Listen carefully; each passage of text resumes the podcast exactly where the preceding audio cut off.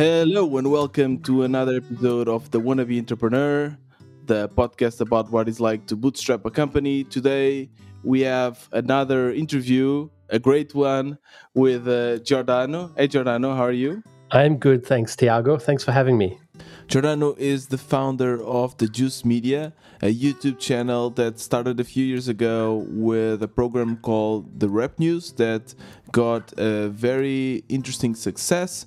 And a couple of years ago, they released a new set of videos called uh, Honest Government Ads. They are satires that cover multiple political issues and uh, human issues, really, like climate change. And that's how I found out about uh, Giordano and the Juice Media with a video, I, I believe it's called Net Zero by twenty fifty, a very interesting satire about uh, what our politicians are actually not doing to reach the goal of net zero in twenty fifty, and I got completely hooked, and I've watched many many of the Juice Media videos, and uh, these Honest Government Ads had brought a new degree of success, right Giordano? How many followers do you have now on YouTube? Uh, about eight hundred thousand. Yeah. Wow, eight hundred thousand. Yeah. So close to to a million. Yeah, so we're it's, getting there. It's definitely a huge success. Yeah, Giordano, I would, I would start by asking you to, in your own words, introduce yourself uh, to the listeners. Who is Giordano? Well, hey everyone. I'm uh, Giordano. I'm in. Uh, I live in Melbourne, in Australia, so opposite side of the world to Tiago. And um, yeah, wherever you are, I hope this finds you well and your families. We're living in crazy times. It's a crazy time to be alive, but also a very exciting time to be alive. So I just want to say hi to everyone in these crazy times. And um, yeah, I um, decided about, what is about five years ago, I was working as an academic at, uh, at the University of Melbourne, and uh, I had been doing a YouTube show on the side uh, uh, called Rap News, which um, which was on the YouTube channel that Tiago mentioned, the Juice Media. And um, and that collaboration, that which was wonderful and, and very productive, came to an end around about twenty fifteen, and so um, I had a choice. I really enjoyed producing online content, but I had a choice whether to try and do keep doing that or whether to keep working in the academic world um, as a historian, which is what I trained to do. I did a PhD in history, um, history mainly focused on settler colonialism, British nineteenth century British settler colonialism. So I was looking at the colonization of um, uh, um, of lands in South Africa and uh, and Australia under the British Empire. And that was really what I trained for. And um, but on the side, when YouTube came along in two thousand five, I was just im- immediately captured by this world. And um, I always say that, you know, I had an education from university, but then I also had an education from YouTube, and I learned so yes, much same, uh, yeah, from, uh, you know, from especially from the early days when it was a bit of a wild west. You could just find a lot of yeah. weird stuff, um, you know, a lot of um, uh, comedy shows that had been re-uploaded. So I learned so much from comedians like George Carlin and Bill Hicks, which I, I'd never heard about, because that's just, you know, before YouTube, it was kind of like a very different internet, really. Uh, and all of a sudden, I started uh, learning a lot. And that was really a formative time. It was probably in my early thirties, actually late twenties. Uh, and then uh, in my early thirties, I loved this medium so much. And I thought, shit, you know, I'm, I'm alive at the birth, at the time that this new uh, community and this new um, channel of information was coming to light. It feels crazy to keep working, um, you know, in a in a field that's that old, like an old-fashioned sort of, you know, I think academia is very important, and there's a lot of th- important things that happen there, and it's, you know, we definitely need it. But I was very excited about being involved in what was the new emerging uh, culture, which was, you know, which came from YouTube, and it was a very exciting mm-hmm. time. And so I made the decision to, uh, the slightly crazy decision to um, to not pursue academic work and to put all of my time and effort into creating a YouTube channel um, that could be a full-time job. Um, yeah, I didn't want to do it as a hobby. I wanted it to be like my my thing, you know, I wanted it to be my life's right. work. Yeah. And so, yeah, that's what happened. Uh, and and the, the show that we created that that um, that that sort of made that come about was called Honest Government Ads. So Let, let's go back to the decision of working in academia and and in particular in history. Why why are you interested in that topic? You know, that's a very good question. I actually didn't realize, I didn't realize why I was interested in it until after I had done my PhD. I, you know, there's sometimes you, I, as a, as a, you know, when I finished school, I, I had a lot of different interests, but I wasn't, I didn't exactly know what I wanted to do. So I, I did a, an arts degree at university, which is what a lot of people who don't know exactly what they want to do, uh, do. Uh, and by arts, I mean humanities. Um, so not right, fine right. arts, but, um, you know, history, psychology, philosophy, um, uh, English, uh, literature, you know, all of those kind of things, politics also, um, all kind of fitted into that sort of category. And um, and I started studying, I was interested in ancient history and medieval history. And then eventually I started becoming interested in more modern history. Um And I don't know, it was just something that uh, I became really interested in. Specifically, I was interested in a very specific idea, which was um, time, you know, the the concept of time and how right. um, how it is that the whole world today um, agrees to work according to the clock. You know, there are not many things that everyone on, on the planet um Uh, agrees on, but we all seem to agree on time, you know. Um, you you even wrote a book about it, right? Yeah, I did. I ended up. Well, yeah. this is yeah, this is this became an obsession. Uh, I was obsessed with the idea of why is it, you know, we can have different religions, languages, uh, you know, races, uh, genders, everything can be it's different, so and everything yeah. is kind of moving into diversity and and and that kind of uh, direction. But time was this real kind of like. Uh, example of um, almost taken for granted hegemony, something you don't even question, you know, and I was yeah. really interested in the history of how that came about. So I began researching that. Is there even another option? I don't know. Like, it's such an interesting question. I never questioned that, right? Yeah. You need to have some way to measure the time, no? There's some way to measure how long you worked, how long you sleep. Like, is there even another way to, you know, conduct your life without having uh, the clock? Well, uh, not in this culture that we inhabit. But if this is why the the this question about how how did this all come about is intrinsically connected to European colonization, because the the, the understanding and the culture of time that we have isn't. isn't natural. It's a product of Western European culture, capitalist culture, and it's all tied to the demands of industry and the Industrial Revolution. You know, if you want workers to work in, if you want workers in Germany to be producing textiles and export them to Lisbon so that they can be taken out on a ship to go to London and then they go on a train, everything has to be coordinated with timetables and clocks. Um, so if you want right. uh, a global uh, industry and and and and and, uh, and synchronization, you have to have a common understanding of time. Yeah. But of course, there are many different ways of of of of um, living uh, under different time cultures, and these are the time cultures, you know, of the Aboriginal people of, of Australia, or the, or the Kalahari uh, San people of Southern Africa, or the, the Hopi people in the, you know, in Native America, and all of these calendars, which are very much tied to local seasons, are all different, you know, and they're all very much tied to nature. And and also to ritual, you know, right. and all of these had to be had to be disempowered and had to be um, uh, had to be repressed in order for colonization to take place. In order for right. your Aboriginal uh, person to become a worker, they had to adopt the clock and the calendar and the seven day week. So there was a process of colonization which was violent, you know. So the the reason that we all live by the clock today isn't by choice. A lot of it is through coercion and through colonization. And even today, there's a lot of resistance to it. You know, if you, depending on who you are and where you are, you can find a lot of places that still disobey and mm-hmm. and and and resist the, the power of the of the clock.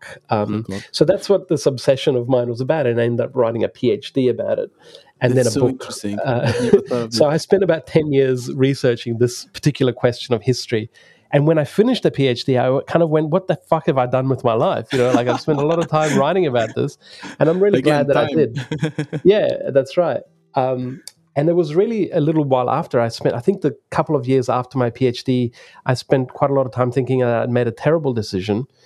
And I think this is actually something that a lot of people who Uh, do PhDs, uh, you know, who people who kind of finish school, go to uni, then they um, then they they study and they don't take a break, they don't travel. That you know, I was very much like, oh, I'm just going to do this, you know. And uh, I think sometimes it, it, you, you, if you do that, you can kind of finish a PhD and then you go, now what, you know? Yeah, and yeah. Um, And it's kind of brutal too, right? Uh, so my girlfriend, she also did a PhD, mm-hmm. and uh, oh. it, it's.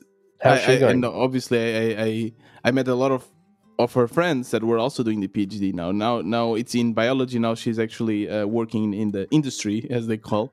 Uh, but it's it's definitely a very hard process, uh, especially. And I guess uh, we, we can also talk a little bit about this. Is how the whole academia is constructed, right? You you need to make and write papers so that you get the, the best scholarships. And uh, and then these papers are always written in in the way that only academics can access and can read. So it's really hard. For instance, every time she would explain to me her thesis, I would it would be really hard for me to understand uh, because there's this, yeah. like this particular language on how um, science is written. Mm-hmm. And um, yeah. and I when I was doing a little research about uh, yourself. I know that this is also one of the reasons why you moved to YouTube, right? Because you wanted to make this. Your research more uh, accessible to everyone, yeah. right?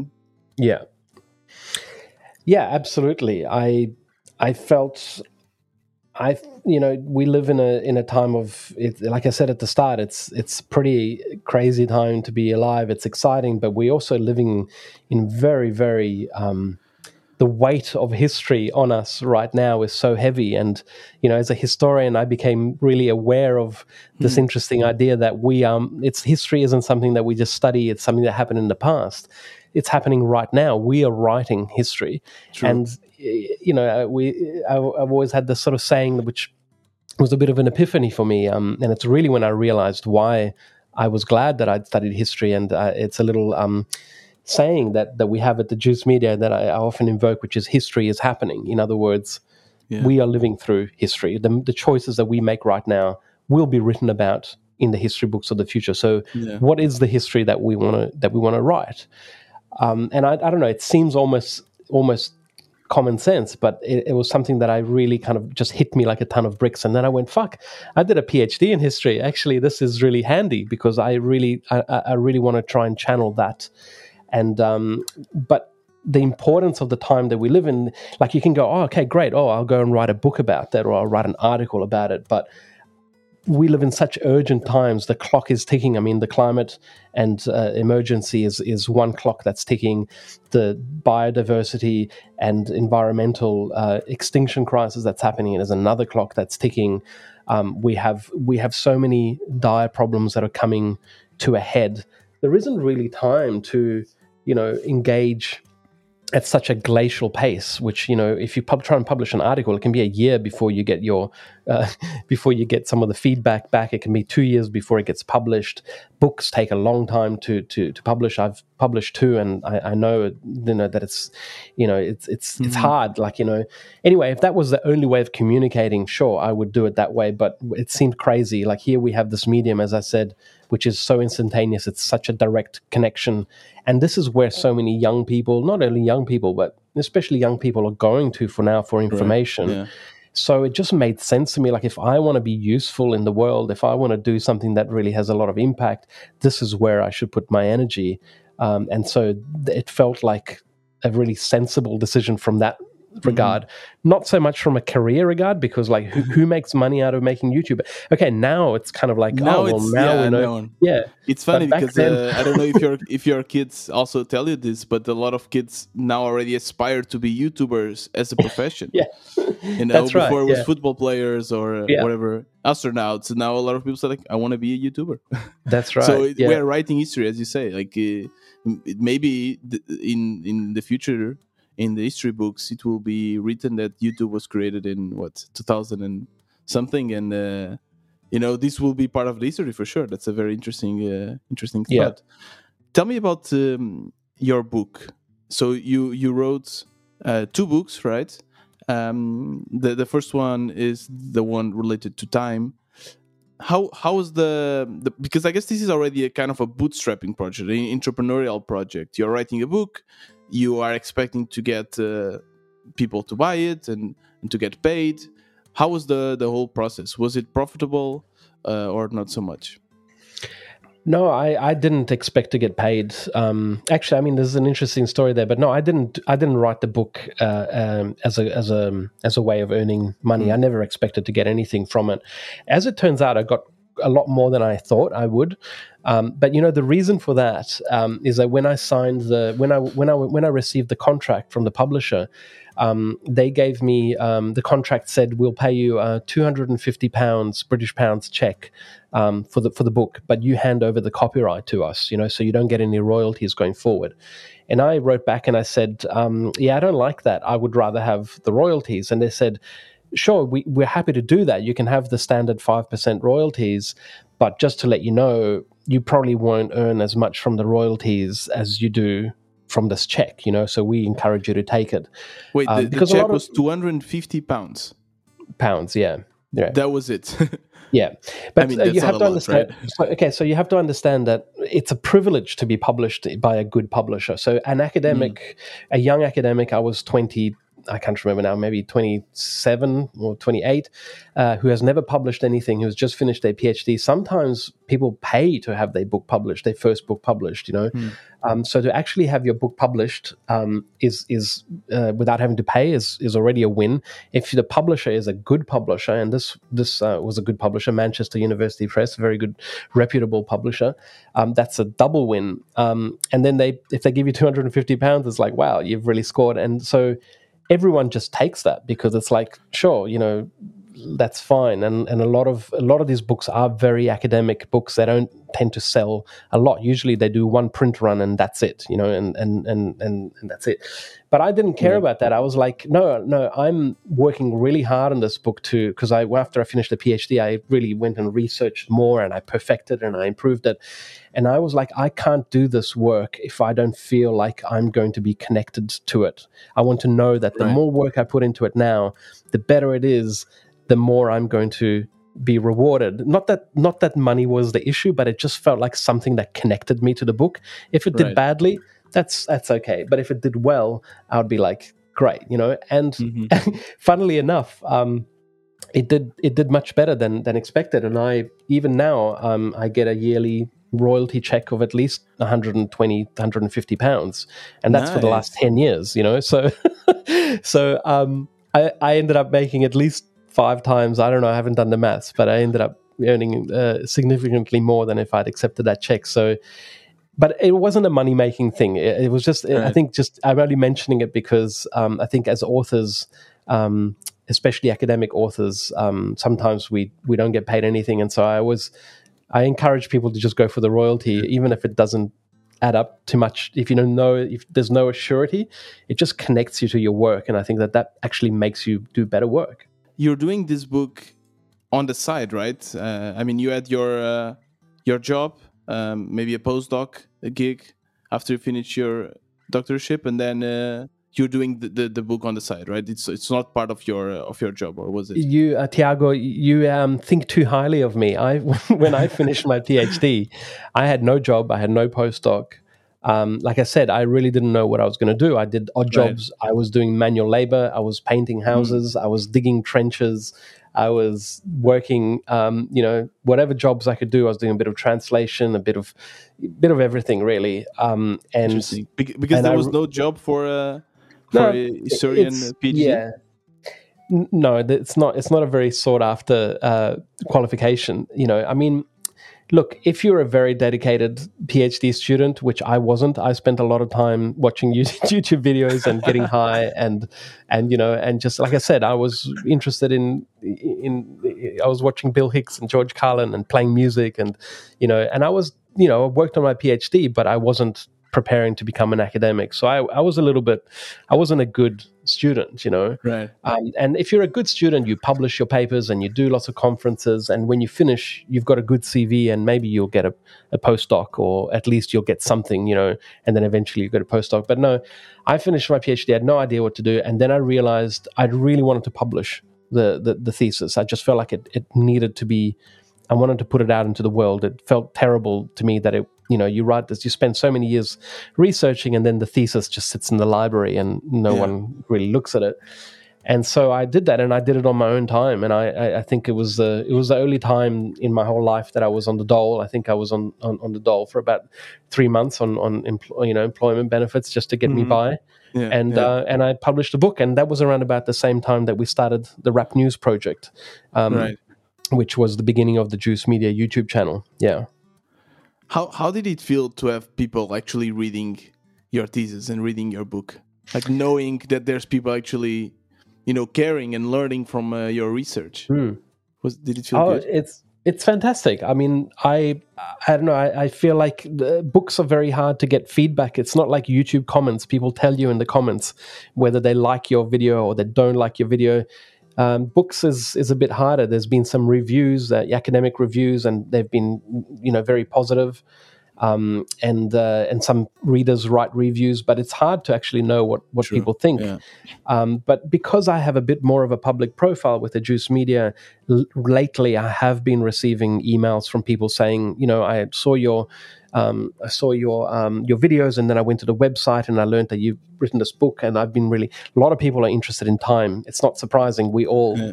have an experience of time, and we all, it's a subject that relates to all of us. So a lot of people have bought the book, and some of them write to me and go, they really enjoyed it. But um, yeah, it's just a fraction, really, uh, of of people. I don't, I don't know. I, I love it, but uh, it's not like the YouTube videos where I, I know. And right. this is one of the reasons that I I would never go back to um, writing books, is that I love the energy that, you know, when you when you publish something on YouTube or, you know, whatever platform.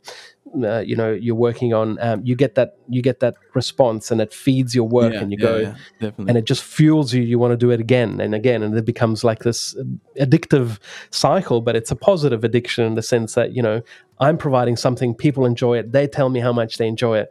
I yeah. do it again. You know. Yeah, definitely. Which is a little bit against what happens in academia, right?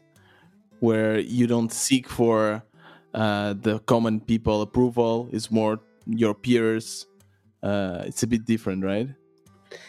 Look, it it is different, and I'm not. I don't want to say that it's not. It, it's it, it's different. It's not better or worse. I think it depends on mm-hmm. what kind of a person you are. But you know, in the academic world, you you know you, you'll pump you'll you'll present at a conference. You'll give a paper. If it's a very good paper, people will tell you about it. You know, you'll get you'll get that energy back from people. If you publish uh, an article and it and it and people read it, which is is not very usual. Most articles don't even get read, you know.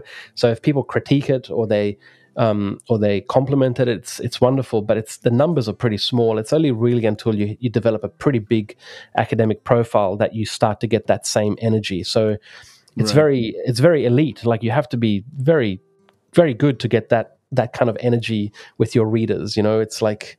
It's very hard. Whereas, I don't know, with again, I'm not saying it's easy to make YouTube content. It's not. It's very hard. Yeah. But mm. it's a lot easier, whatever you do, to get a response from the people yeah. that watch, you know? Yeah, yeah.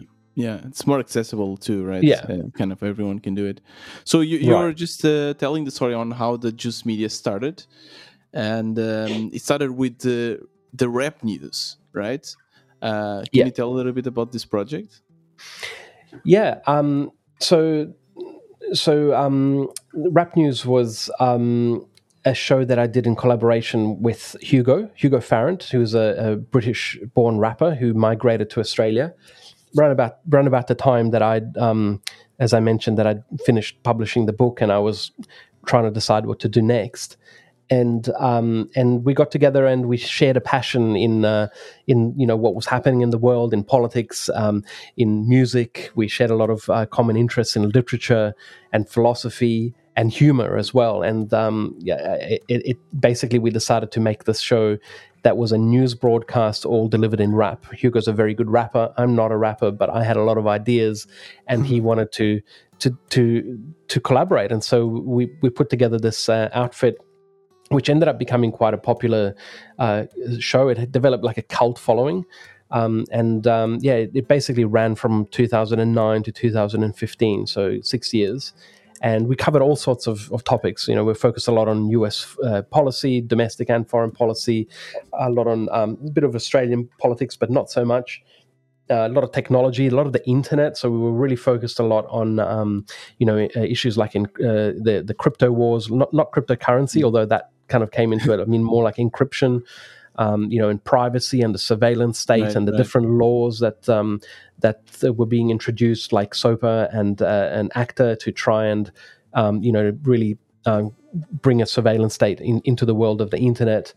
Um, and then, of course, the Snowden revelations and WikiLeaks. We focused a lot on WikiLeaks, and we covered a lot of the... I think a lot of people learned about Julian Assange and WikiLeaks through some of our earliest Rap News episodes, which focused on How that. many views do they have? Um, they, um, I mean, they all have a bit different, but the ones that we made on WikiLeaks, you know, a good million views. That wow. was, you know... Okay. Um, the, kind of like the ballpark. Mm-hmm. Um, but most video, most of the videos that we made are probably like in the half a million, you know, on average. Which views. is really good. Really, really good. Yeah, I mean, we we we had we thought we were uh, doing something pretty...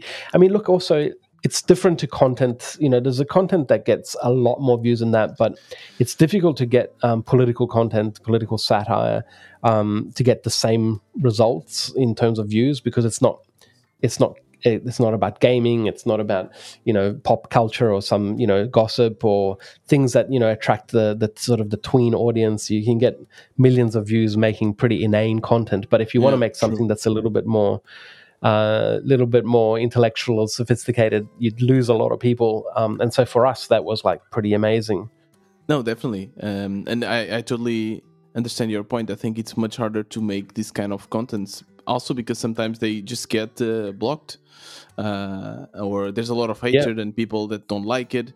Uh, so it's really easy to get a bad rec- rep- reputation, get uh, downvotes uh, or dislikes on uh, YouTube. So it's it's not uh, easy. And the fact that you got with your first project to this amount of views, it's really something. Were you already uh, making a, a salary kind of out of this? Were you making money? None of this really generated enough money. So, you know, Hugo had a job. Um, he was teaching English. And as I said, I was doing odd jobs. And then around about this time, I got a job at university as well. So here, actually, I was... I, I was working on the side on another project, another history project that actually ended up getting me a, uh, a position as a as a research associate at the University of Melbourne. So this was kind of me going back into academia, and this is when I started actually earning a, a proper salary as a, as a researcher. And um, and so I w- at that point, I was doing my main job was university, and YouTube was the. the sort of the side job. Right. And, you know, we were getting a little bit of money at this point. The main the main from income YouTube, was really... Uh, from YouTube itself, they would pay you? No, like, you know, when we started making YouTube videos, there was no ads. Like, you couldn't even monetize content. Oh, so that okay. only started happening, I can't remember now, I'll probably get the wrong date, but it may be like twenty eleven or something like that. Um, and we were quite resistant towards that. We didn't even want to monetize the videos because we didn't want to take ad revenue.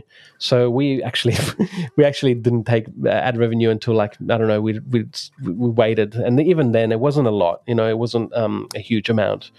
Um, no, most of the income that we got was from people sending us one-off tips on, on PayPal. Right, they loved the right. work that we did, and we did that, and eventually people convinced us to start a Patreon channel.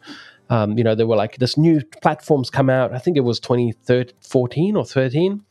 And they mm-hmm. said, you know, you should use Patreon. It was a new thing. And I was like, what the hell? Okay, sure, we'll we'll try it, you know.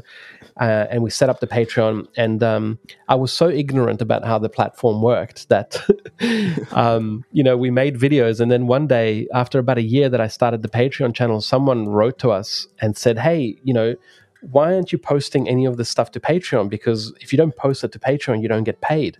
So we had like maybe one hundred people on, or something like that on Patreon. And because I wasn't actually uploading it to Patreon, we never got that money. So for the first year, I didn't even know how to use I, the platform. I, I didn't know that too. I thought, the, you know, people just uh, pay you monthly.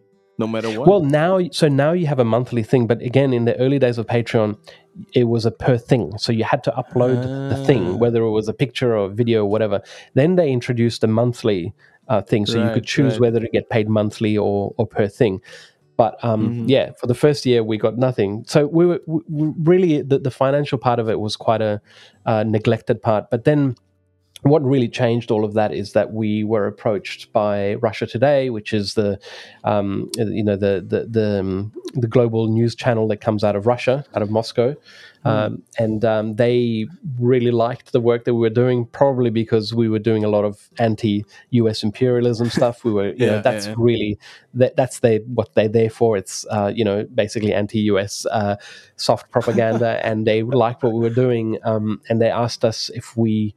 Would um, they offered us a show on on on on their network, and we said no, um, we're not interested yeah. in, you know, we wanted to have our own independence and all that. And they kept on asking us every time we made a really good video. They were like, oh, can you know, can we have a deal? And eventually we agreed to do it, and we negotiated a contract where we had complete editorial independence, where they um, would allow us to really? upload it to our YouTube channel as well as them. Basically, mm. it was a it was a pretty uh, generous deal on their part. Um, And um, and they, you know, and I have to say, for all the stereotypes of Russia Today and, and whatnot, and um, you know, they were very respectful of our editorial independence. We en- we even ended up satirizing Putin and Russia Today itself. Yeah, exactly. And that's my question. Could you do that? Yeah. Was that okay? Yeah, no, totally. I mean, the funniest story I think in the whole thing was. Scared. Uh, yeah, I mean, we kind of knew that if we did this, if we if we um, signed up to work with Russia Today, we had to satirize Russia. Like before that, we've never said anything about Russia, not because we didn't want, like just because we were focusing on, on the U S and, and right, other issues, right. and uh, Russia had never really come into into into our um, aim. And now that we were associated with this channel, we were like, okay, we're going to have to say something about Russia. And this was at the start of twenty fourteen, I think we we did the first episode in twenty fourteen, in January twenty fourteen, mm-hmm. and then in March twenty fourteen, Russia invaded Ukraine, which is interestingly is kind of what's about to happen again now. I don't know if you remember, they invaded yeah. Crimea and they yeah, annexed that that part, and uh, it was around about the same time as the Olympics in Sochi. So we did we did an episode in which we satirized Russia Today presenting the invasion of Crimea as just another event in the in the Winter Olympics. Like, no, no, no, don't worry. It's not a war. It's not an invasion. It's just another sporting event. Don't worry about it, you know. And we had Putin in there. And we had a cameo from Abby Martin, who was, uh, at the time, she's a U S journalist, but she was an anchor for R T, and she came on. And, uh, yeah, and, you know, despite all of the stuff and taking the piss out of Putin and, and Russia Today, they, they aired, not only did they not cancel the contract or tell us to change anything, but they aired on Russia Today, which wow. I was like, you know, respect, you know, because definitely, it actually it's definitely. a show of strength. If you can laugh at yourself, it actually makes you stronger than if you try to censor and repress. Yeah, yeah. Yeah, and it's definitely not aligned with the news that we see coming from uh, uh, Russia, right? Yeah, and I should add that that is a very common thing in Russia. I'm not trying to say, you know, that that doesn't happen. That definitely happens, but it wasn't our experience. Mm-hmm. And um, yeah, it was just a, it was a quite an eye-opening experience. Anyway, that was our income. So we started then earning an income from rap news. How much? How much were you making? Oh gosh, um, I I don't remember the the the, the amounts, but I, I'll probably be very sketchy on amounts. I won't get into details on on, okay, okay. on the actual figures, but um, it was enough. It was enough for us to, um, well, it was enough for Hugo to quit his job. Okay. And, you know, he had like a, a decent income for just to get him by. And then I was still working at the university. And eventually, I, this is around about the time that I was starting to think about, you know, maybe becoming a YouTuber. Um, mm-hmm. And um, and so I I was doing a bit of, of bit of both. Um, and so it basically allowed us to um, to to feel like, you know, we were actually earning an income from from our creative work. Mm-hmm. But that was mm-hmm. only after about three or four years that we'd been okay. working at it. Yeah. Also because you didn't focus on in money from the start, right? You were mostly focused on making content. Uh, you didn't. Well, there were no ads in the beginning, but you didn't focus too much. Right? It seems that these kind of deals came to you. Instead oh, of absolutely, you absolutely. Them, right? You know, and this is the thing is like we were just so excited about being able to do this. Like it was a, mm-hmm. we felt that if people watched what we were doing and they loved it, that was already such a, a win. You know, we yeah. that in itself was just such a wonderful feeling. And then the fact that people were giving us, you know, tips on PayPal and a little bit on Patreon once we worked yeah. out how to use it, that was like a bonus. And then obviously, eventually, we realized, okay. we want to do this full time. We then then something changes. Then you go, okay, we didn't start off making this because we wanted to make money out of it, but we really love doing this, and we can't do it if we don't have an income because mm-hmm. it's very hard to do these things whilst you have a full-time job. You know, all your. How long does it take to, to make one video, one of those uh, rap news videos? Ah, it would. It, it, it depends. Like some some would take us, you know, uh, uh, three weeks, and others would take us three days. You know, it depends on on on the topic, on on how urgent it how was. How inspired on, you are, yeah, as well. Exactly. Yeah. Mm-hmm. And so once we got to that point, we we realized, yeah, no, we we do need to change how we think about this. We actually need to, you know, that's why the Russia Today offer was so. Um, we we considered it, even though we had reservations and we negotiated a very specific contract. We were interested in it because it gave us a way of freeing us from, you know, yes. especially Hugo, yeah. who mm-hmm. who was working as a teacher, to free us from um, uh, from work. Um, mm-hmm. Yeah, and that was really important. No, nobody else, you know, no one here in Australia was interested in funding us. Our local broadcasting T V station, we were way too political, way too edgy, I think, for right, you know the, right. our local news news um not news but like, you know, T V stations here. So also because you're more focused in in uh, Australia, no, or or U S. Rap, rap news was was more focused on the U S, U S but okay. everyone knew that we were based in Australia. Yeah. Right. Mm-hmm. Tell me about um the marketing on how, how did you get to, you know, one million views, half a million views? Was it just posting the videos and waiting for the algorithm of YouTube to do its thing? Or did you do some kind of marketing, some kind of advertising to to grow your channel? No, no, not not really. Um, you know, you, you said earlier these things came to us, and that's really how everything has unfolded. Um, and, and I'm not trying to say this is... this is the only way to do it, but in my experience, the only thing that I've put a lot of work into, like really, really worked hard at and really focused on ninety percent, ninety-five percent even, is just writing good content, is just making things mm-hmm. that people want to see. And to me, it just seems so logical because... But these are two different you, things, right?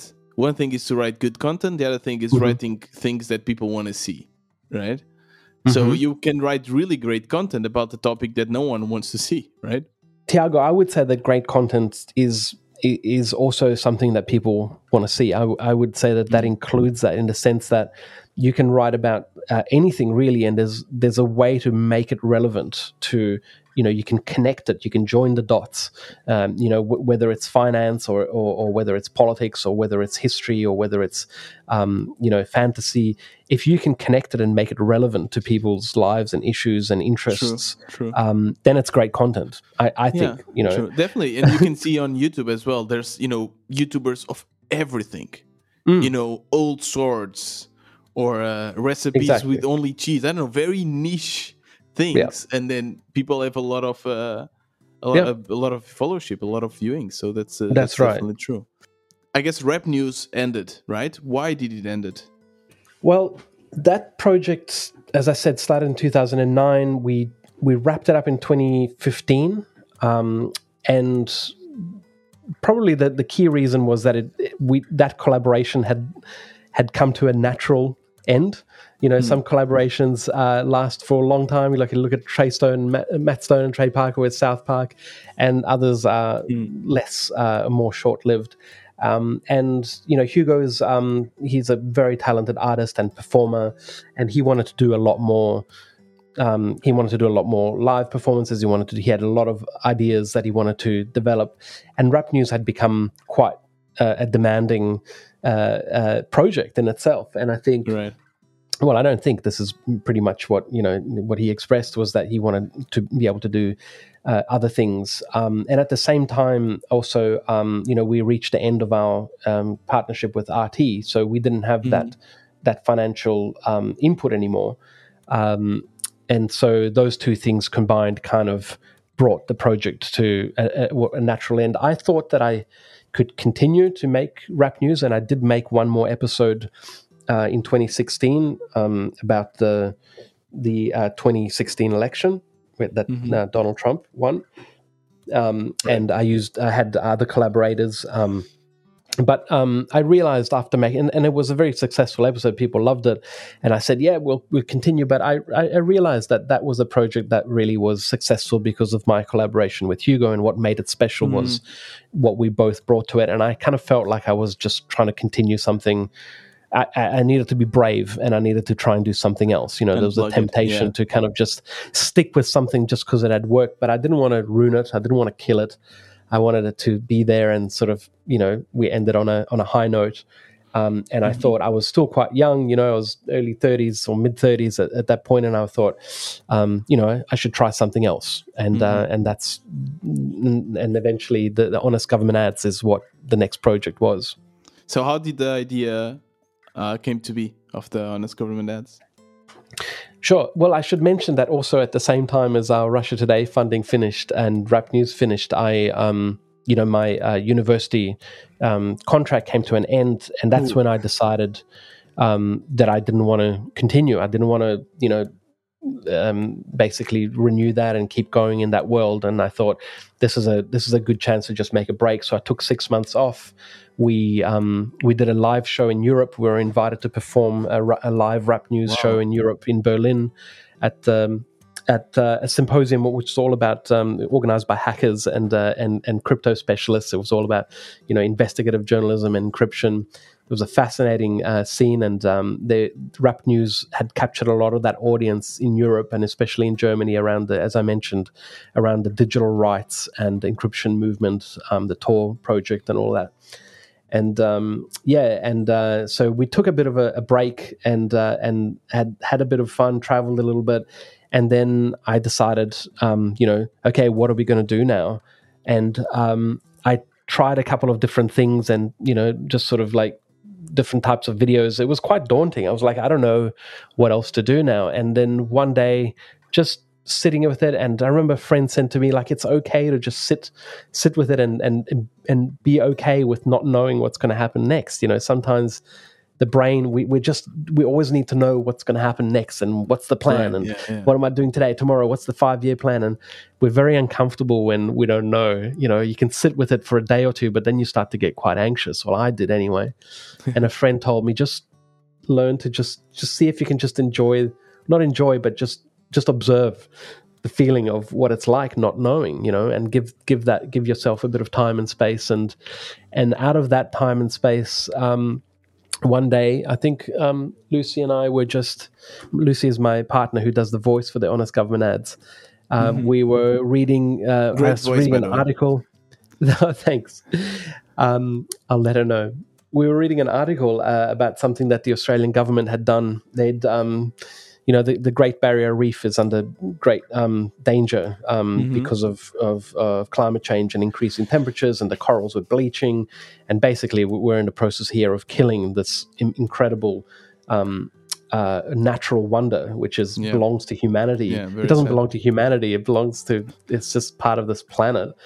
And um, and we were just so pissed off that the Australian government's response, because UNESCO had basically threatened to put the Great Barrier Reef under the in, the list of endangered places due to climate change. And the Australian government protested against this and said, uh, you know, they petitioned UNESCO to, to to remove Australia from this list of endangered spaces, as if that was like a fix. You know, it, it didn't fix anything. All it did, it, it just covered it up. And we were so annoyed about this, and we thought, let's make uh, a, a spoof ad, you know, which is basically a tourist ad for the Great Barrier Reef. And we, mm-hmm. yeah, um, and, you know, it's basically visit Australia and, um, you know, we tell people about what's happening here. If the government is going to try and cover this up, we're going to try and make it known to people. And um, and the response was was fantastic. It was like the Rap News episodes that we'd done. People were like, loved it, and mm-hmm. they loved the concept, and they loved that it was rude, and they loved that it was it didn't take any prisoners. It was just said mm. things really straight.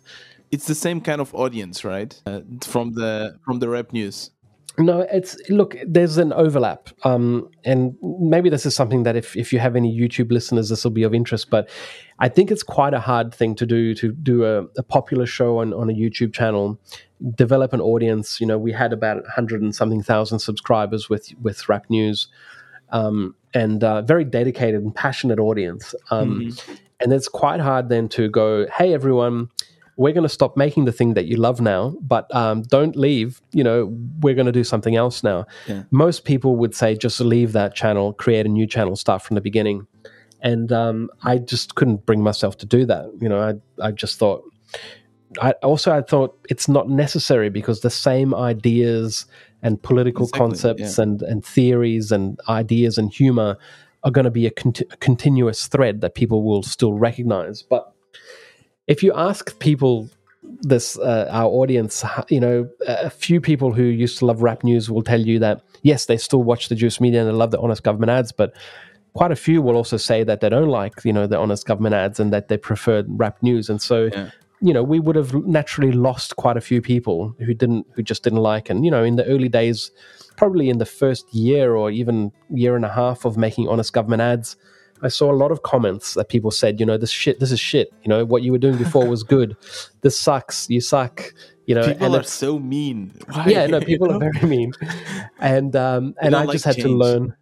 Yeah, I just had to learn to really just ignore those yeah. comments, you know. And sometimes if they were really persistent, I would I would just, you know, hide them and go, cool, well, you know, I don't need I don't need that energy. It's not helping me now, and you're not helping me to do what I need to do next. But um Um, yeah, basically that that was only for the first year or so, and then slowly the people who didn't like what we did just left, and the people who liked it stayed, and then we got mm-hmm. many more many more people coming and joining the channel anyway. So, but it was a very hard transition to make, and um, I don't. Would you do it again? I don't envy, or would you? Yeah, no, definitely, one? but. But only because, like I said, because I knew that it was I was continuing something, you know, that right. I, I didn't change the the heart and soul of it, which was the, the writing and the and the kind of humor and the, and the kind of sat, satirical tone was the same, but it was a completely different show. It was a completely different delivery. I mean, rap news was very loud. It was rap, you know. We had dope beats and like fantastic rhyming and and and and. clever costumes, and you know, it was it was kind of out there. It was pretty crazy, and and Honest Government Ads is a completely different style of. It's much more. It's in a way, it's a lot simpler. It's a lot more straightforward. Mm-hmm. Um, and so, anyway, you know, what the, what was really at the heart of it stayed the same. Um, and so, I feel like if that's the case, you can continue a channel. But if you're going to do something, if you if you did a collaboration with one person, and then you, if I'd done a collaboration with other people, and it was going to have a different writers and all that, maybe I would have mm-hmm. thought, okay, let's just do a different channel so that we don't, so that it's can have a fresh yeah. start, you know? Yeah. Was uh, Hugo okay uh, on you keeping the channel?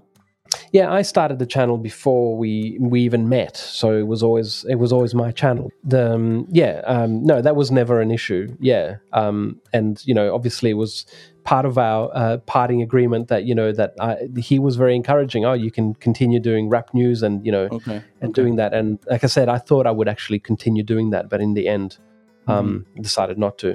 So one thing that I find really interesting from your uh, about video is that you said that. When you first started the Honest Government Ads, you gave it one year to try to mm. get enough money to at least cover your expenses, which is a different approach than uh, uh, the rap news, because now you're thinking about money from the start. Maybe not only about money, obviously, but at least this was part of your goal. Yeah. Um, did this change uh, things? How you organize your videos? How you... planned um did it change anything? No i don't no i don't think so um because the reason that all of a sudden now I was thinking about money is that um I was a bit older, and Lucy and I were expecting to have a baby, uh, our Luca, who is um he's now four. He was born mm-hmm. in in twenty seventeen, so at the start of twenty seventeen, which by that stage we'd only made four or five Honest Government Ads, uh we knew that we were going to have a child that we had to raise. And uh, we, I have always been, you know, I said, if we're going to have children, we need to make sure that we've got our lives together. We need to be organized. We don't, right. we don't want to be, you know, we want to, if we're going to be, bring a person into the world, we want to give them, um, you know, uh, a decent um, start in life, you know, yeah. which means n- not being under financial pressure or, you know, yeah, I mean, in, everyone's under financial pressure, and uh, you know that didn't change. But just not being broke, you know, and not yeah, being just completely not having a clue what we were doing. So when when I said, um, you know, I gave myself a year to um, to reach a certain level, it wasn't like in a year we needed to be like you know, smooth cruising. I just wanted to cover our expenses so that I knew that I wasn't funding this project out of my own pocket and losing money. So the year, the one year deadline was, um, yeah, what do you call it? Um, a milestone was just to make enough money to cover our expenses. Um, and, you know, if there was a little bit left over, great. You know, I wanted to be able to mm-hmm. um, just make sure that it was financially viable. Right. Um, but the first few episodes that we made, we you know we, we made very little money, no money. We had a few people on Patreon, mm-hmm. um, but yeah, it was um, you know it took a it took it was about the first six months was like I knew that it was viable because the response that we were getting was really good, but um, but it needed you know I, and I I didn't want to ask people for money. It was something that I, as I said before, I just wanted to make good content, and my experience had always been you do good work. People come to you. People say, "I want to support you to do this," you know, um, and um, and I didn't want to, I didn't want to um, ask people, but I, it was probably getting close to the one year mark, and we weren't breaking even. It was, it was still not, um, you know, getting there. And right. I remember writing a post saying, "Hey, um, you know, you've really loved watching these videos. Um, our, you know, the Facebook page has grown. We've got a hundred thousand people. The YouTube channel has grown. We've doubled our subscribers. Um, we've had, you know, we had we've had viral videos. One of the videos that we made about the Standing Rock uh, protest against the Dakota Access Pipeline had over ten million views mm-hmm. on, on Facebook. Um, so many people are watching and sharing these videos, but we only have about." I can't remember now, uh, maybe three hundred people on our Patreon, you know, or mm. two hundred people on our Patreon. I can't remember what it was. Um, or maybe it was even less. And, and I these said, are people that are paying monthly, right? I No, I think at this stage it was per video. So per video. Initially I made it per video, but I changed that mm. uh, after a little while because I realized that that part of the... I had to trust myself that, you know, I, that I deserve to have a monthly income mm-hmm. uh, rather than, you know, so I think a lot of people when they start with Patreon, they go, okay, well, I'm just going to test it out um, and I'll do a video. Um, and when I do a video, um, people can pay me. But, uh, you know, maybe in the next month I won't be inspired to make a video or a song or, or a picture or whatever. And I don't want, I feel bad people paying me. And I think that's fair. I think that's a good way to start on Patreon. But once you know that you've got an audience and you've got a product uh, or something, uh, you know, uh, something that people like, I think you just need to take the plunge and go, I'm going to switch to monthly now. And, mm-hmm. and I'm, I am going to produce something every month. And if I don't, for some reason, I'll just explain to patrons that it's a little bit late or whatever, and you'll get paid anyway. And then maybe you do the video a week into the next month. And, you know, even now after five years, that still happens to us. Sometimes we don't get, we don't manage to get a video up before the end of the month. And I've just learned to accept that, you know, you need mm-hmm. to respect your own time and, and effort. Uh, and right. if you do that, other people will as well. And we've we've never had a problem with doing the monthly um, uh, system. Right. Because also people on Patreon, what I feel is that they want to support you. Like, because they, they believe in your content and believe in you and in what you create. So they don't even care that much if you skip a month. Uh, of course, if, if you suddenly stop producing videos, they would, of yeah. course, care and maybe stop being a patron after a while. But if you skip mm-hmm. a month, they don't care too much because they want to support you. They want you to to make sure that you are okay, that you are healthy, and that you can continue producing this content that they really appreciate. Yeah. Uh, it's something that it's changing a lot also in the internet. People in the beginning were thinking internet is free. Uh, we should either get it for free or download it for free. Uh, but now it's changing a little bit because people realize that there are no free lunches, right? So someone is paying for it. Uh, so it's better to pay directly to the people that uh, are creating the great content than maybe paying for ads.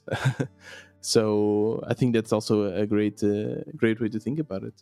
I agree, and you're probably right. But even as you say that, as a creator, I still feel, even after all these years now, um, after, you know, it's been five years that we started the Honest Government Ads, I still feel very...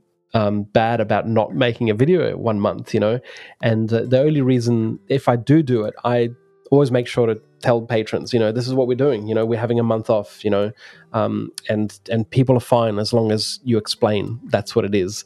But even now, um, mm-hmm. I we only really take about a month off, you know, um, and I always, even though sometimes I'm like, shit, it would be great to just like not not just to unplug this month. I still right. feel that pressure to to produce, and it's and in a way it's it's it's it, it's you know, you could say that maybe the patrons don't care, but I think generally there's an understanding. It's like, you know, as long as you you continue producing content, we'll continue supporting you. Um, and um, if something comes up, just explain it. But there is an understanding that you are going to that, that this is the the flip side of it, is that it is, you know, um, it is a demanding profession, and you do have to keep up um, production. I, I don't, I wouldn't.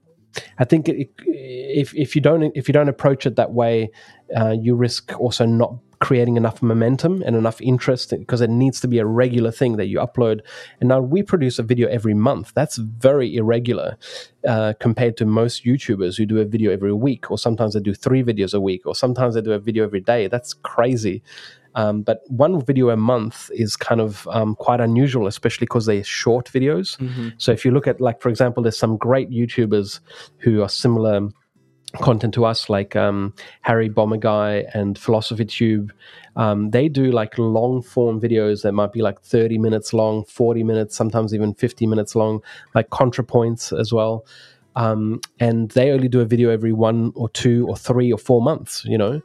Um, and they and they're very successful on Patreon, Patreon, because they've cultivated this new thing of like, no, nah, we're not going to do something every day or every week. We'll do it three times a year, but or five times a year. But when you get it, it will be amazing. You know, it'll be really good, and that mm-hmm. model works really well. So there are many different ways of doing it, um, and I think ours is a bit unusual because it's only once a month, and it's only about a three or four minute long video. So again, you can do it that way. There's no fixed way of doing it, um, but I think what does make it successful is just being, whatever it is that you do, make sure that your patrons know that that's what you're doing, so they know what to expect, and then you try and stick to that rhythm, whatever that rhythm is that works for you. Yeah, yeah. No, make, makes total sense. I'm just uh, it's also important not to feel, I guess, trapped that you need to yeah. do it, even though you, you sometimes you don't feel like it. Um, Does this happen to you, that you be like, okay, I don't have anything in particular to speak about, but let's just create something because I, I have to do it? It happens very rarely. Um, usually it's the opposite problem. It's like, there's so much shit. What do we What do we do? Like, usually that's, I, I don't think I've ever had the problem of like, I don't know what to say. It's sometimes it can, um, it can be uh, almost paralyzing, because there are so many things to talk about, and you feel like if you talk about one thing, you're missing out on another thing. And so that can be, that can sometimes be quite difficult, because what happens is you spend, you know, you've got a month to make a video, and you spend the two, first two weeks just trying to decide what to make it on. And then you start writing it, and by the time you've written it, you've only got a week to film it, edit it, and upload it, you know? Yeah, yeah. So sometimes that can be a bit, a uh, bit pressure, but no, I've never had, I've never had like, uh, I've got nothing to talk about this uh, this month, yeah. Unfortunately, because with the content that we cover, it would be great if there was no climate crisis, no no corruption, no, yeah. you know, if it was like, oh, there's no problems to talk about. I would love that. It's great that you have a lot of things to, to talk about, um, and that you're passionate about it. Um, after after a month, uh, after a year, then, you, you asked your um, subscribers to start helping you out, because you were still not making uh, the cut uh, budget wise. Did they come through? Yeah, look, I think a lot of people responded and said, hey, thanks for letting us know, because, you know, if you don't ask, sometimes you don't you don't receive. And I, like I said, I wasn't used to asking. Uh, yeah. it, it had always been something that had happened naturally. And um, and on this occasion, for whatever reason, it felt like the amount of support was not proportional to the amount of views and interest that the show was getting. And I later realized that the way that it was produced looked like it was quite a professional um, definitely, definitely. project. Yeah. And um, I think a lot of people, well, a lot of people said, you know, they thought it was quite a, um, you know, it already had funding, because obviously it looks so professional, and must be like, there must be a lot of money behind this. And I realized that people just didn't know that we filmed the videos in our lounge room.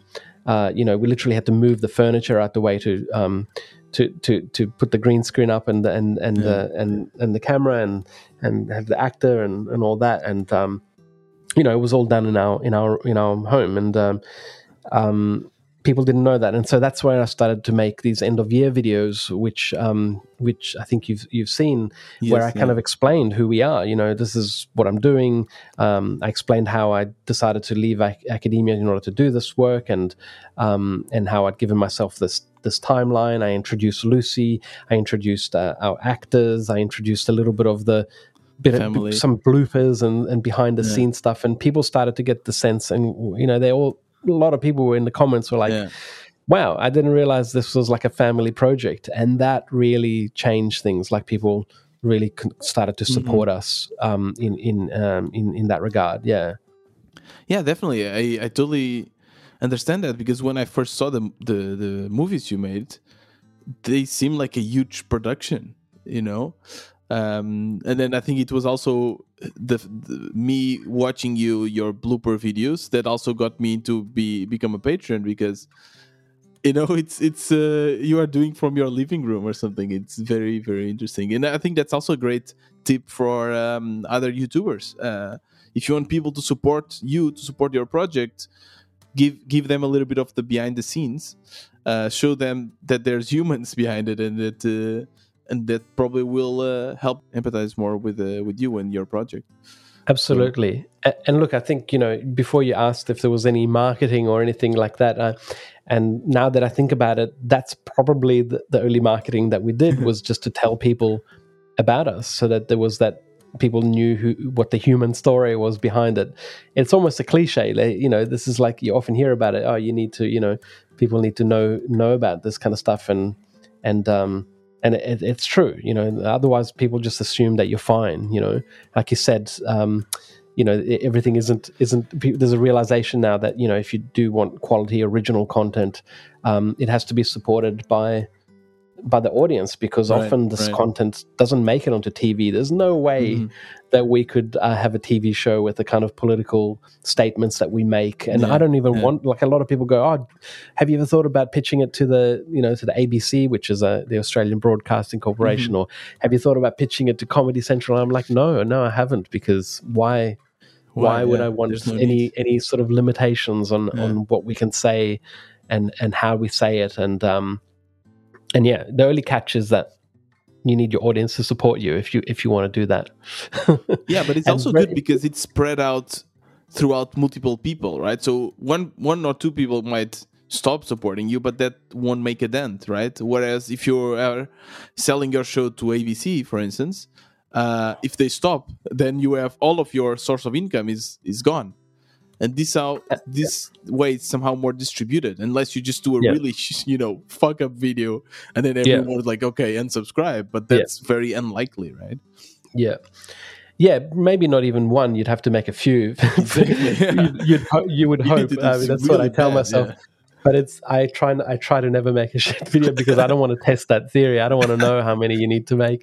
But um, but look, that's exactly what happened with Russia Today. When when that contract yeah. came to an end, and they said, "Yeah, we're not going to renew it anymore," it, it really felt like, like like now, it, and it and, and like I said, that was one of the the two reasons that we ended that show, is that we you know we didn't have that funding, and because we hadn't developed pro um, Patreon, um, like I said, we didn't even know how to use it. But even if we had known how to use it, it wouldn't have been enough at that point. Although, had we put more effort into it, had we invested time into making Patreon more of a thing, when Russia Today said, um, uh, we're not going to re renew your contract, we could have gone, well, that's okay. We've been preparing our Patreon channel and we're fine, but we didn't mm-hmm. do that.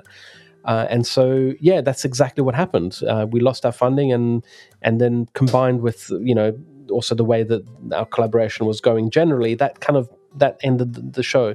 The, the project. But um, with something like this, where it's much more solid, much more safe, um, you know, that doesn't rely on uh, on a contract ending. Mm-hmm. uh, but the other thing that that that is different is, like, you know, when you have a contract with a T V station or, or something like that, you can say one thing. Uh, it's not even a bad episode. You can say the wrong word about the wrong person, exactly, and that yeah. person mm-hmm. is powerful and influential, and they'll complain to the the government, and the government will.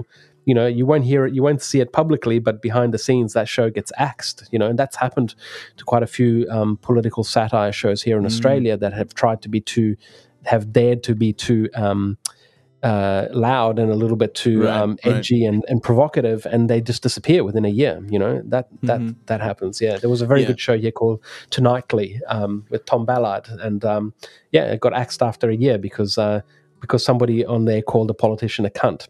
Uh, you might have to bleep that on your show, I don't know, but um, yeah, and it's that okay. didn't go down well, and uh, and they they axed it. We say yeah. cunt a lot on the Honest Government Ads, and we have never been axed, you know, and that just shows. Even though uh, YouTube you know, might uh, might yeah. um, not like that too much, right? I don't YouTube even care. Now, like we, we still put it on. Like we don't even like. I've bleeped it out a couple of times, but it's not because of the YouTube ads. Sometimes I just do it because you know I, I I'm getting a. a I, sometimes people complain about the language that we use, and so I thought, okay, we'll yeah. start doing that. But um, but I, I haven't bleeped it up, and, and YouTube has never picked us up for for that. Right. Um, I don't know why, but even if yeah. they do, I, I don't don't don't really care that much. Yeah, we still swear quite a lot in the videos, and we don't bleep mm-hmm. it out.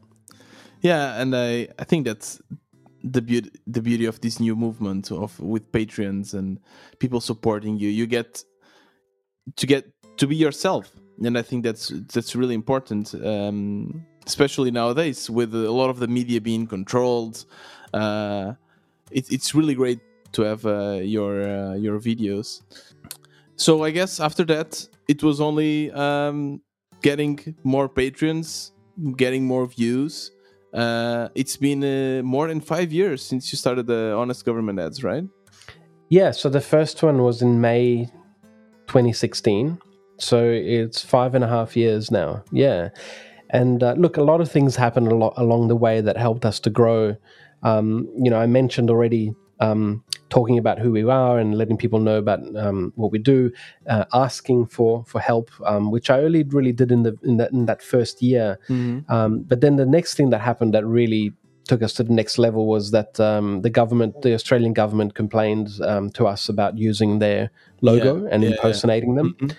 And um, and I immediately knew that this was a wonderful, wonderful thing that had happened because um, you know it meant that the government was was watching the videos, and um, and so we made because they sent us an email saying you know um, it's come to our attention, yeah, it's come to our attention that you're making these videos. We're concerned that they can be confused for real ads, and can you stop using the logo? And I thought this is ridiculous. How could you know? How could if anyone thinks that what we're making are real on are real government ads? What does it say about this government? It must be a very shit government if you can't tell the difference between the real policy and the satire. Uh, and so we made a video in which we impersonate the government. Um, telling the people of Australia not to impersonate the government, uh, which I thought was very meta, and I probably still one of my favorite episodes. and that, and then at the end of that video, the, the Australian government that we impersonate tells people don't support these people on Patreon. They're bad people. They're trying to break the law, you know, um, and they're trying to. And, and then of course, people love that here in Australia. There's this real sense that. You know, as soon as you tell somebody not to do something, do everyone's it. Like, great, let's pay them to do that. you know, um, and so that kicked kicked us into another into another level of growth. And by this stage, I think we probably were close to a thousand patrons. Wow. Um, and then from that point on, you know, I just it it was just such a validation and such a uh, such a strong feeling of like, wow. I've really got to do this now. Like even talking about it now, it makes me want to sit down and write an Honest Government ad because I go, it's such a beautiful feeling working so hard for so long and dreaming about having something where you can work and have people supporting you for it. And then when it actually happens, you kind of have to pinch yourself and go, wow, is this really happening now? You know, and then it's like, okay, I better not fuck it up, you know? And so every time I went down to write an Honest Government ad, it was always like, how can I make this better? How can I How can I surprise people? How can we introduce something different? You know, it's, it's small things, but something to, you know, mix it up. And um, and every time we did that, it wasn't every time, every video. Like some videos were good, but maybe not the best. But every now and then we just nail it and we would get a whole bunch of new patrons and people would love it and get shared. And then, you know, and that, then that creates a snowball effect where we we, we grew, you know. Definitely, definitely. I think you have uh, a great momentum going now, and uh, you make great content. And I think that's exactly what you say. When you make great content, people will just follow. Um, so in that sense, I think you're completely right. I, I would just say on that, because I, I think a lot of people spend a lot of time and effort thinking, how can I, you know, how can I get more views, um, and they read articles about how you can, you know, make a better thumbnail or choose a better title, yeah, yeah. or have better tags or have better this or better that. And uh, all of those things help, and they're very important, but they they only really help if the content is good. You can't you can't make, you know, in fact, people hate it when it's a shit video, but you've got a fantastic thumbnail. It's like clickbait, you know? Yeah, true, true. Uh, you know, um, you see that quite a lot. Um And um, now they've taken away the dislike button, so you know you can get away with it more. But before, you'd see these videos and you click on them, and it's like, you know, all dislikes and no likes because yeah, someone yeah, had yeah. used a, a shitty thumb, a great thumbnail for a for a terrible video. Um, so yeah, I, I think all of those things are important. Those customizations um, are great, but I would say put ninety-five percent of your effort into writing content that you love, that people mm-hmm. will find interesting. It's well written. If it's comedy, obviously it's got to be funny, but it doesn't have to be comedy. Whatever it is, you know, just making it click and just kind of going, really kind of connecting. And for me, the thing that really inspires me is, like, again, I say it, I always say it as this feeling of, like, we live in these historic times. Let's talk about what's happening. There are so many people that are interested in understanding what's going on, why the fuck that these things are going, like, obviously things aren't going right. People want to understand. People are hungry for knowledge. People really want honesty. Uh, we're tired of being lied to. We're tired of being tricked and delayed and denied and all of this sort of shit. I'm talking specifically about climate, but it, you can apply that yeah, to so yeah. many different things. And so for me, when I say good content, there's like, let's talk about that. You know, let's make, help people to understand that. So it's fun, but it's also useful. I think good content is entertaining, but it's also provides something that people really need, you know. Uh, and so obviously some people want to know how to cut cheese with a sword, like, like a medieval sword, like you said. And if that's, you know, if there's an audience for that, great. But um, yeah, in in in in in my case, and I think maybe a lot of people listening uh, are thinking, oh, you know, great, you know, that's a good way of thinking about how to approach this. Let me stop wasting time going to workshops about how to customize a thumbnail, and let me actually sit down, maybe with a glass of wine or light a joint or whatever it is that you need to kind of like tap into that space mm-hmm. and try and really connect with this moment of history that we're in. Because if you can do that, people are gonna people are gonna find it of value, and if you can keep doing it, people will support you. Yeah, definitely, definitely. I think th- those are truly uh, inspiring words, and I hope that the listeners here will uh, get that and get inspired to create content to to change the world for the better. That's what I also appreciate. That I appreciate that from uh, entrepreneurs as well as yourself, creating things that actually making the world a better place, and I, I find that super inspiring. Either you're doing that on YouTube, you're doing that with a startup, whatever. Just the fact that you're thinking on making the world a better place, it's it's already something that really, really inspires me. And um, Giordano, it's I think we could talk for hours. You're such an interesting person to talk to. You have so many interesting things, so um, down to earth as well. I think you and your family, that's so so nice, because you see such a you know such a big channel, right? Uh, and I always get afraid, okay, and I want to speak with them, but I, I always think that they won't take the time because they're too busy. And the fact that you did, it's really, really amazing. So thank you, thank you very much. Um, before before we close, I just have one quick question, a, a curiosity of mine. Um, so Lucy, uh, your your partner, she does the the vocals for all the actors, right?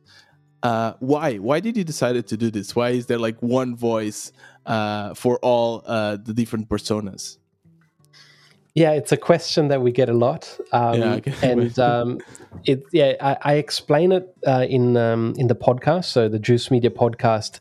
Uh, this is something that I haven't spoken about, but one of the things that really helped the channel to grow mm. is to expand. So we did the Honest Government Ads, but then I realized that, you know, I had a lot more things that I wanted to talk about around each episode. And so um, I created the podcast about two years ago. And so every time we do an Honest Government Ad, then we have the podcast.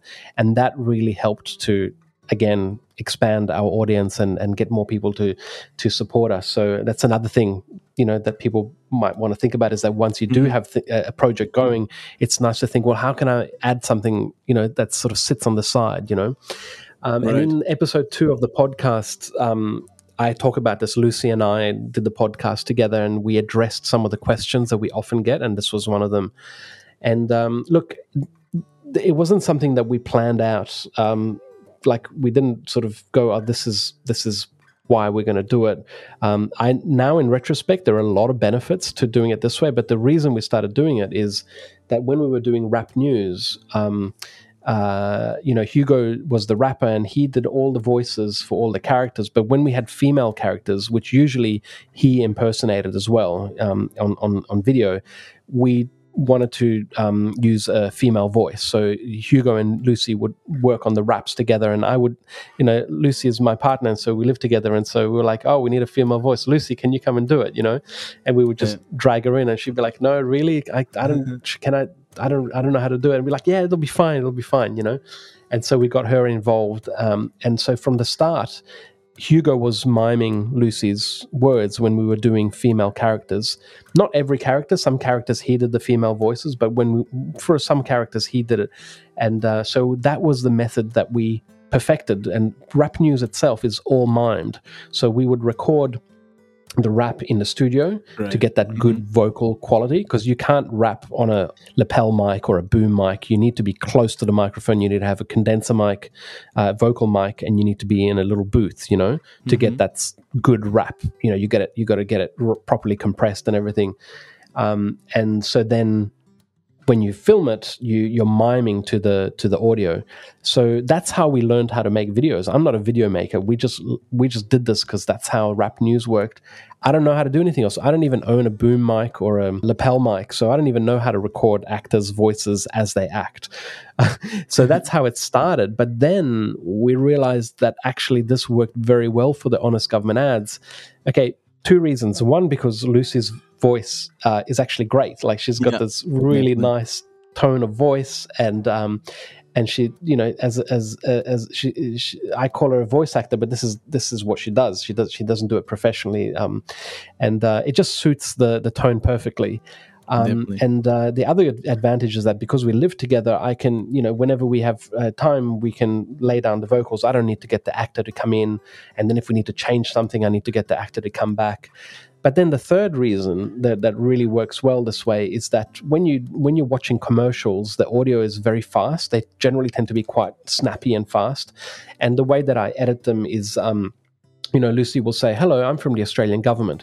And then we'll do a separate take where she says, uh, here, uh, you know, um, uh, in today's, uh, I'm, I'm just making this up now, but like, you know, mm-hmm. in, in today's episode, we're going to talk about this new policy that we've um, that we've come up with, introducing the, you know, whatever policy, you know. And you take those three different takes and inst- and you take out the breaths in between them, and you sort of overlap them so that as one is finishing, as you hear the end of, hello, I'm from the Australian government, the next one starts. And so yeah. you start to get this really strong feeling of momentum, which feels like an ad.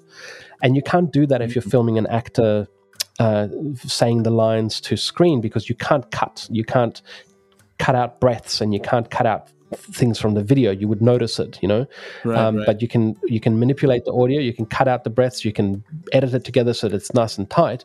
And then when you film the actor, they just have to do that snippet, and then you film them doing the next line, and then you edit it all together.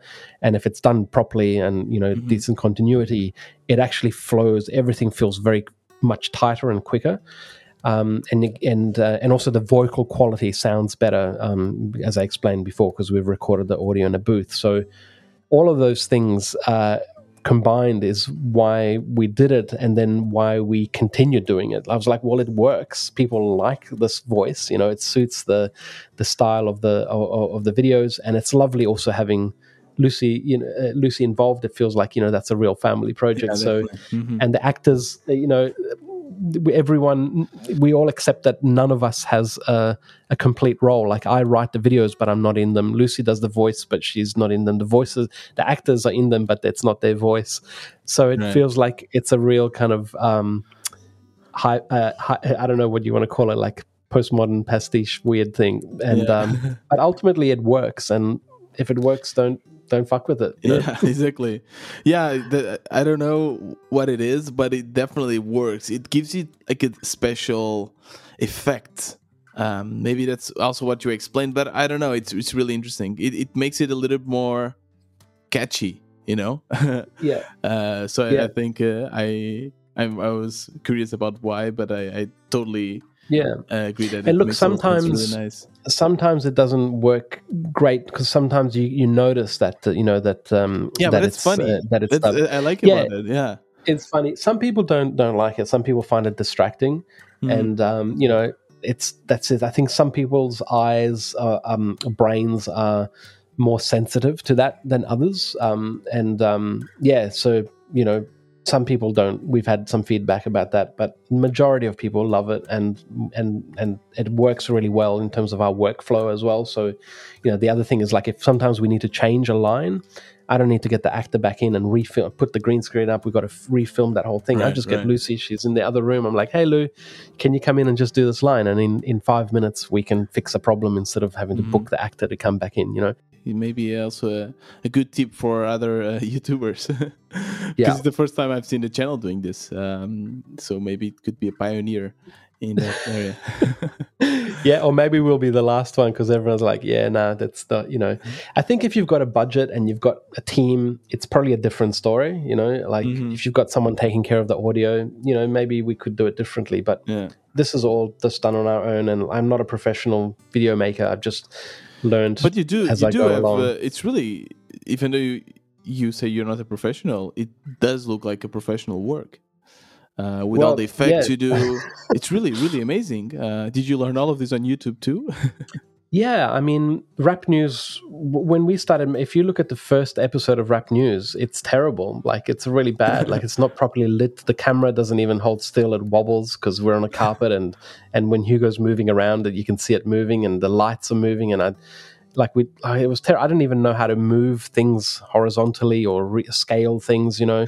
So every episode of Rap News that I edited um, was like a learning process. And it was... it was really hard, you know, learning how to um, uh, key, you know, how to use a green screen and how to prop light things properly. Do, we didn't even know how to do the white balance on the camera until like episode eight. And someone said, hey, in a comment, there was like, you should really use the white balance because everything looks yellow. Um, yeah. So like, you know, I wouldn't recommend doing it like this. I think maybe, you know, getting someone who can teach you how to do these things is a better way to do it. But nah, you always um, have to start like this. That, you know, I mean, if your first episode yeah, was amazing, then you just release it too yeah. late. Yeah, that's what yeah. they say. But right? you see, again, because the content was good, it didn't matter. These exactly. things really yeah. didn't matter. People actually thought it was funny that it was such good content, like good writing, and it was relevant and it was funny, mm-hmm. and it just looked like shit. So people people liked it. I think the one thing you can't can't be shit is the audio. It's got to be good audio. Yeah, and thankfully, yeah, yeah. that's you remember at the start when I told you I was when I was doing my PhD, I was watching a lot of YouTube videos and and playing music. Um, right. That came in handy because the I you know I had a little recording studio on my computer and I used to write and record music, and so I had I, I that was one thing I did know how to do. I spent a lot of time learning that from forums. So I had a good mic and a good preamp and a good sound card, and a, I right. knew how to mm-hmm. good, get a good vocal take. You know. Um, and that really came in handy for Rap News and the Honest yeah, Government yeah. Ads. Yeah, it's funny how things we learn in the past yeah, uh, that we think they are completely unrelated and we'll never use it, then they come uh, in the future, come in handy, in, in this case for this project. And the same happened to me as well. I, uh, I'm, I love music and I like to play a little bit with it. And because I was, I learned a little bit when I was playing around with it. Now I can also use it for my podcast, for instance. So, you know, it's, it's yeah. interesting how things you learn can always be um, useful in the in the future. That's um, right. Absolutely. Yeah, it's beautiful. It's a, it's quite a, it's quite a, a fun journey. And uh, yeah, I obviously it's also a very privileged uh, journey to be on because so many people don't have the opportunity to. To do, to you know, to have the experience of learning these skills, um, and so obviously I always recognize also that you know it's also very fortunate mm-hmm. um, to to be in that position. But absolutely, um, I, it's all about how do you then put those things to use, and you know this is part of the reason of part of the way we try to do all of this is to give something back and to Definitely. sort of make ourselves Definitely. useful, you know. Or at if least you, not make things worse. If you could leave one uh, last message to the listeners here, uh, connected with the mission of your of your project, what you're trying to transmit, um, would you advise something for people, maybe to be more uh, aware, uh, maybe to try to question things, um, some mentality hack or, or something. Would would you like to have something to say for, for the listeners as a last note? I think f- for me, you know, personally, what what the, the thought that I always come back to, and sometimes it's easy to kind of get a bit lost and go, what am I doing? What am I trying to do here? And it, it all, it all, I always remind myself to come back to the to that original thought that is kind of the spark and, and the, the rock that sort of gives me a point of reference, which for me is, what are we doing here? You know, what is happening? Like, not just like, oh, you know, what's the news, but actually what right. is the story that we're living out? Um, how do we want this to go? You know, we are, it's such, it's, yeah, it's, it, it's such a historic time that we're in. It's, there's the, the decisions that we make this decade collectively will right. define humanity for, for the rest of humanity the, mm-hmm. on, on the, on this planet. Uh, every single person alive today has the, the burden and the responsibility, but also the privilege of of deciding how how the story is going to go, uh, and it's going to be decided this decade because because of the climate crisis. There's no, you know, what we decide this decade will determine the following decades, and so people Definitely. don't don't realize this, and that is such an, a crazy thing to not realize. Yeah. And so, if you can just help people to understand where we are now, what the stakes are, how important it is to be aware and to tune in and to play a part and do whatever you can. It doesn't, you know, as Greta said when I interviewed her on the podcast, just do whatever, whatever, you know, whatever it is that you can. You know, it can be, it can be anything. It can be journalism. It can be activism. It can be get into law. It can be, be, um, you know, support people who are work, who, who are doing the work, uh, volunteer, you know, it, It it could be, you know, getting into politics, running for a political office in your local council or state or or, or, or whatever.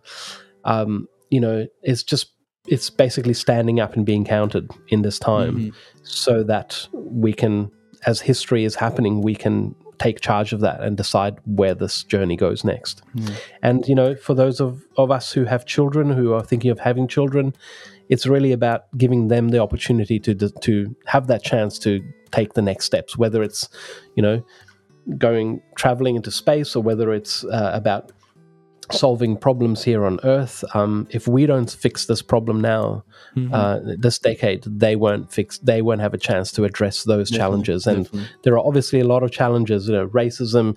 Uh, there are a lot of problems that we need to fix, but we won't fix any of them if we don't get this decade right. So, mm-hmm. yeah. that that's what it all always comes back down to is what are we what is happening right now and getting people to not only to pay attention but also to care about it. Yeah, definitely. I couldn't agree more. Uh, I think those are very, very nice words to finish our episode here. Giordano, thank you so much. I will uh, link your uh, podcast, uh, Juice Media, your Twitter account, uh, your Instagram, anything you want me to link, really, I will yeah. link it in the description, the show notes of this episode. And uh, yeah, thank you. Thank you very much. It was a pleasure. Thank you, Tiago. It was a r- real pleasure as well. Um, r- thanks for supporting us on Patreon. I really appreciate that. Oh, um, and uh, and thank you for the work that you're doing with this podcast, which I think is also very, very valuable and very important. And I wish you all the best. Um, keep at it. And, you know, it's uh, I'm really glad that you're have, enjoying it as well um, as, as providing something useful. So thank you for all the work that you do. Thank you, Giordano. And now for the listeners, if you are an entrepreneur and want to learn more from uh, others in their own journeys, make sure to check out my previous interviews. There's a lot to learn from. So just go to wannabe dash entrepreneur dot com and you can find everything there. Besides that, if you want to support this podcast, make sure to share it around and you can buy me a coffee or become a supporter. All the information will be in the description of today's episode. This was another Wannabe Entrepreneur. See you next time.